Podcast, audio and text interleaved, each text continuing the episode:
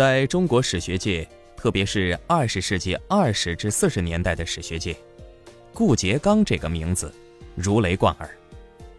这位著名的国学大师曾写过一篇名为《怎样读书》的文章。今日看来，对我们应该如何去读书，仍有很大的启发。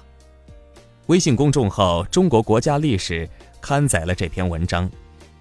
顾颉刚谈怎样读书。一个普通人走进了图书馆，看见满屋满架的书，觉得眼睛都花了。这是由于他对世界上的知识没有一方面是有特殊兴趣的所致。研究学问的事固然不必每人都参加。但是，一方面的特殊兴趣却为任何人所不可少。譬如看报，有人喜欢看专题新闻，有人喜欢看小说文艺，也有人喜欢看商事行情。只要他能够有一件喜欢的，自然拿到了一份报纸就有办法。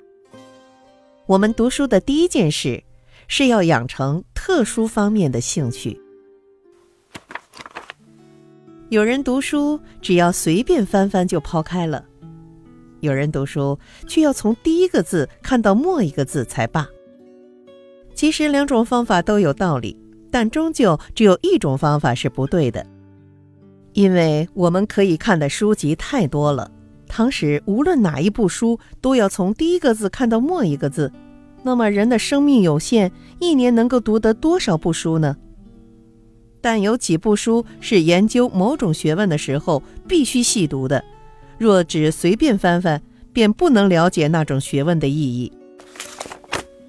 读书的第二件事是要分别书籍缓急轻重，知道哪几部书是必须细读的，哪几部书是只要翻翻的，哪几部书只要放在架上不必动，等到我们用得着它的时候才去查考的。要懂得这个法子，只有多看书目，研究一点目录学。我们的读书是要借了书本子上的记载，寻出一条求知的路，并不是要请书本子来管束我们的思想。读书的时候要随处会疑，换句话说，要随处用自己的思想去批评它。我们只要敢于批评，就可以分出哪一句话是对的，哪一句话是错的，哪一句话是可以留待商量的。这些意思就可以写在书端上，或者写在笔记本上。逢到什么疑惑的地方，就替他查一查。心中起什么问题，自己研究一下，不怕动手，肯写肯翻，便可以养成自己的创作力。几年之后，对于这一门学问，自然有驾驭运用的才干了。我们读书的第三件事是要运用自己的判断力。只要有了判断力，书本就是给我们使用的一种东西了。宋朝的陆象山说：“六经皆我注脚”，就是这个意思。再有两件事情也是应当注意的：其一，不可以有成见。以前的人因为成见太深了，只把经史看作最大的学问，经史以外的东西都看作旁门小道，结果不但各种学问都被遗恶而不得发达，并且由于各种学问都不发达，就是经史的本身也是不能研究得好。近来大家感到国弱民贫。又以为唯有政治经济之学和机械制造之学足以直接救国的才是有用之学，其余都是无关紧要的装饰品。这个见解也是错误的。其二是应该多赏识。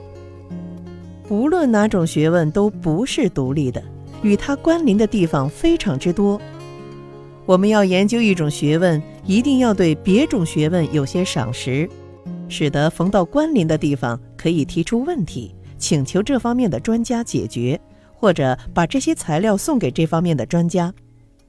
以前有人说过，我们研究学问应当备两个镜子，一个是显微镜，一个是望远镜。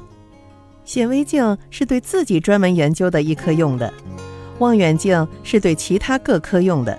我们要对自己研究的一科极尽精微，又要对别人研究的各科略知一二，这并不是贪多误博，只因为一种学问是不能独立的缘故。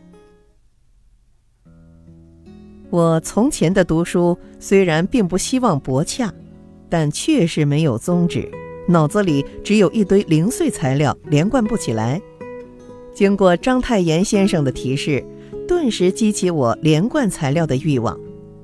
我想，我的为学无论治什么东西。都可以见出他的地位，不肯随便舍弃，因此对着满眼都是的史料彷徨。但自己尽情的学问毕竟还是史学，我就丢了其他勉力做史学。那时我很想做一部中国学术史，名为《学览》，粗粗定了一个目录，订了二百余本的卷子，分类标题，预备聚集材料。撰写成丛书，现在看来，这种治学门径是对的。